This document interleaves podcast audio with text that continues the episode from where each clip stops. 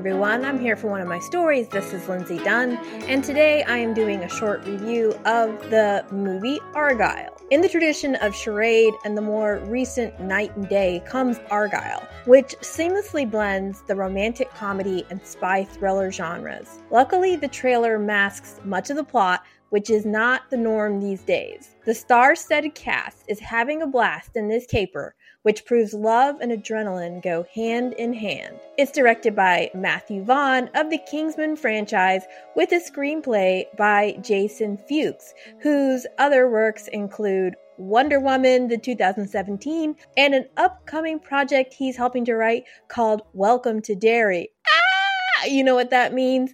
It's gonna be in the world of Stephen King and it's about Derry, Maine. So that is pretty exciting. Back to Argylle. that movie stars John Cena, Henry Cavill, Dua Lipa, Bryson Dallas Howard, and Sam Rockwell. So, in this movie, Ellie Conway, a best selling spy novelist, has a serious case of writer's block. An unfortunate thing indeed, since the world is eagerly anticipating the next and final novel in the series about Agent Argylle. On her way to a short getaway at her parents' house, she's approached by a man claiming he's a spy, trying to protect her from a group called the Division, who want to use her gifts as a writer to help them find a person of interest. Argylle serves as, I think, a cautionary tale to production companies of how publicity can backfire. The trailer has been pummeling people's brains since September, and people are sick of it, honestly. The other problem is what's in the trailer. We see Henry Cavill, we see jo- Dua Lipa, we see John Cena, we see Ariana DeBose. We see these very iconic figures that are in the pop culture zeitgeist, and people are really excited about these characters being in the movie, in addition to Sam Rockwell and Bryson Dallas Howard. It's not that people don't like them, but these four are high profile people and they're honestly just side characters or what you might even call cameo characters. They're barely in the movie. And so I just don't think they should have been in the trailer. Just imagine how fun it would be to be surprised to see Henry Cavill show up if that had been hidden and if the trailer had just included Sam Rockwell and Bryce and Dallas Howard and Samuel L. Jackson, these appearances might have been a treat instead of people feeling let down that, oh, I was expecting these characters to be in it more. I think how you market a movie is so important to the results and what people are expecting. So maybe don't include a character that's only going to be on screen for five minutes in the trailer because it just builds up an anticipation and it feels like a serious case of clickbait that people came in expecting one thing and got something different. And you definitely are battling people's expectations with this movie, not just with the cast, but what they expected for it to be. I found the movie to be delightful. And honestly, what are you expecting? It's a late January release. It's the dead zone. This movie is energetic, surprising, it's got twists and turns all over the place what would help it that was not not done is to frame this movie as more really of a romantic comedy with some spy hijinks, almost a parody of the spy movies, than a spy thriller itself. It's wacky, zany, over the top on purpose. It's not meant to thrill you in the same way as Mission Impossible franchise. Although it is funny to see Henry Cavill and John Cena show up in this type of movie as they are in a lot of these movies that are the real deal version of these spy thrillers, action thrillers. Yes, there's action in this movie, but that's not really the point of the movie. The point of the movie is that you have this character who is supposedly an everyday girl, an everyday author. She's living this dull life as a single lady at home, spending all of her time with the cat. She's a writer. She lives in a really nice house for a writer. And and then it turns out that she is capable of having this great adventure because of this gift. And this is this movie is kind of written and marketed, I would say, for that 30 age 30 plus woman that's kind of bored with her humdrum life of might be a housewife maybe a career girl but the the point is you feel bored and dull with your life. So the fact that you could go on a train to mom's house and then be approached by this person who claims they're a spy, all of a sudden you're brought into this grand adventure, the things that people write about. And so that's what it is. It's kind of a fantasy for for bored women that are tired of the of the everyday grind. That it's it's good to frame it that way instead of expecting to see Mission Impossible or a, a Bourne identity. Some of the things I really liked it that I thought were positives is that the writing is more than a vehicle for just delivering metafiction in this case. This character, Ellie Conway, there's a lot going on inside of her, and a lot of it's buried deeply in her subconscious. She wrote these things, and it turned out it's all true.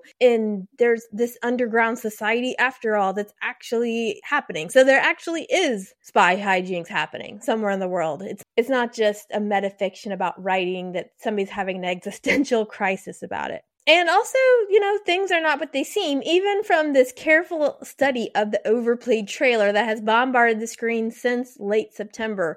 A lot there's this there's this strategy sometimes where the you feel like all the best parts have been done in the trailer. And this really had a lot more going on and i was really surprised. And maybe you already heard some of the stuff that happens in this movie but there there are more twists and turns than you can shake a stick at. So that is definitely not the case. There is a lot more in this movie than is just showing the trailer. So that's good. The cast. Bryce Dallas Howard is funny and charming. She starts out as playing this girl next door type. Eventually, she starts, she ends up dressing up more and wearing fancy clothes. And I was like, wow, she looks a lot like Adele when she puts on a blonde wig. So that was interesting. But I'm trying to think of what else she's been in besides the Jurassic Park movies. And in those movies, she also plays kind of a girl well she's not a girl next door she's a scientist that gets caught up in a, in a grand adventure but still she's good at that and she seems like a real person. And then there's Sam Rockwell, who has such a kinetic energy to him. You know, he has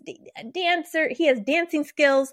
He was great in Fosse/Verdon, the the Hulu series where he plays Bob Fosse, and he just has he's so charming, he's so naturally funny, he has so much energy. And so anytime he's in a role, especially something like this where he's playing an action hero and he can really use his body it, in a way that to do things like dancing and fighting it's it's refreshing. And i think he's that really brings out some of his best qualities. And then it's just it's funny to see henry cavill and john cena playing these kind of tongue-in-cheek uh hero types but they're sort of comedic in in the way they're doing it. So it has really creative fighting and dance choreography sequences and the action sequences uh they build in intricacy. And and the final one it's bathed in these colorful bursts of tear gas that splatter the screen like fireworks. It feels to me like each fight scene slash dance scene just gets more and more elaborate each time it comes up on the screen. So that's fun that they really use a lot of creativity in filming these scenes. And I thought it was a spectacular spectacle. All right, so here's some of the bad. Uh, the cat. The cat. I love cats. I love cats in movies. The the cat even in the trailer I was cringing at the horrible CGI. If you're going to create a CGI cat, at least make it a cute cat. This cat wasn't even cute and they play it for they don't you know at least they don't overuse the cat the cat's actually gone a lot but the cgi in the cat is so bad um, using the cat for comedic relief but not the good kind of comedy which is subtle and real when a cat actually acts like a cat would. The they they're dropping we see in the trailer they're dropping the cat from this high balcony and so the cat is not falling even in a natural way. So not that like I'm glad they're not actually dropping a cat from from a high building but still it just didn't look realistic. The things that the cat did they didn't look like a cat would do them so the cat is just bad. And then samuel l. Jackson it's honestly a crime what his career has become. What happened into roles like he used to have in Pulp Fiction, where he was a really cool guy. I feel like ever since he was in the Marvel Universe, his role now seems to be kind of like the all knowing guy who drops in to give five minutes worth of advice and tell people what they're supposed to do and then dip out. I mean, apparently Samuel L. Jackson just sits around in an office drinking wine and watching TV while other people do the work and he just picks up the phone and waits for other people to get things done. That's just not the Samuel L. Jackson that I know. That's not the actor I know that that's not making good use of him. And I just feel like his career has really become a wasted thing. So I I want a return to cool Samuel L. Jackson. Where is that Samuel L. Jackson? So it's just I didn't like the way that they used him. And then Henry Cavill's haircut is so bad. It's so bad. Thankfully, he's not on the screen very much, so we don't have to look at it too much. There's a lot of criticism out there about this movie and how it's over the top or really bad. I thought it was fun. I also feel like it didn't take itself too seriously. It kept me engaged with all the twists and turns. I wasn't sure where it was going, and it, sure it was it was silly. You know, don't go in look, looking for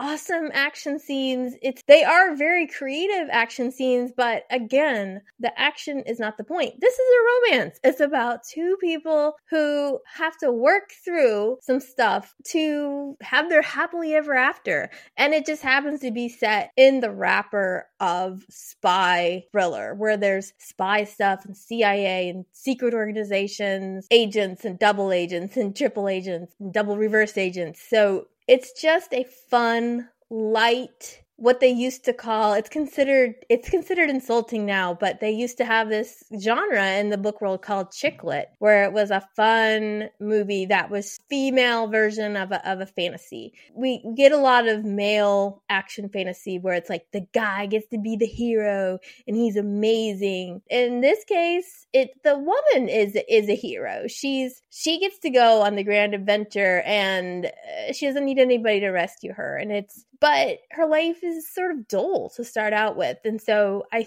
think that it's not uh, as bad as people think it is. It's it's funny and charming and I had a blast watching it. It wasn't the best movie I've ever seen, but it might be the best movie I've seen uh, well, I'll take that back. It's not the best movie I've seen this year that's come out because I just saw a really good movie, really good horror movie called Out of Darkness. But up until this point, it might have been the best movie I've seen this year that's come out. It was much better than Night Swim, let me tell you that. So that is my review of Argylle. One thing to understand is what's nice about this movie is it honestly is as a movie you can take your family to, and if you want something to go to to see that's light and funny take your girlfriends to take take your date with maybe not a first date uh, because we don't know that person that well yet to be able to, to have to sit through this but just something you can uh, somebody who is your buddy take or your family you could take dad mom to see this. It's one of those kinds of safe movies that it's it's not uh you know super political or loaded questions kind of things can happen it's just a it's just an enjoyable movie that isn't to be taken too seriously and there's there's something nice about that especially as we gear up we're still in that recovery of award season and all the serious movies uh so yeah that is my review of Argylle. did you see it? I'd love to know. I'd love to get feedback from you about this review. You can you can tweet me at one of my stories or you can contact me over Instagram or as a comment on my website oneofmystories.com that's oneofmystories.com and that is all for this review. Good night everybody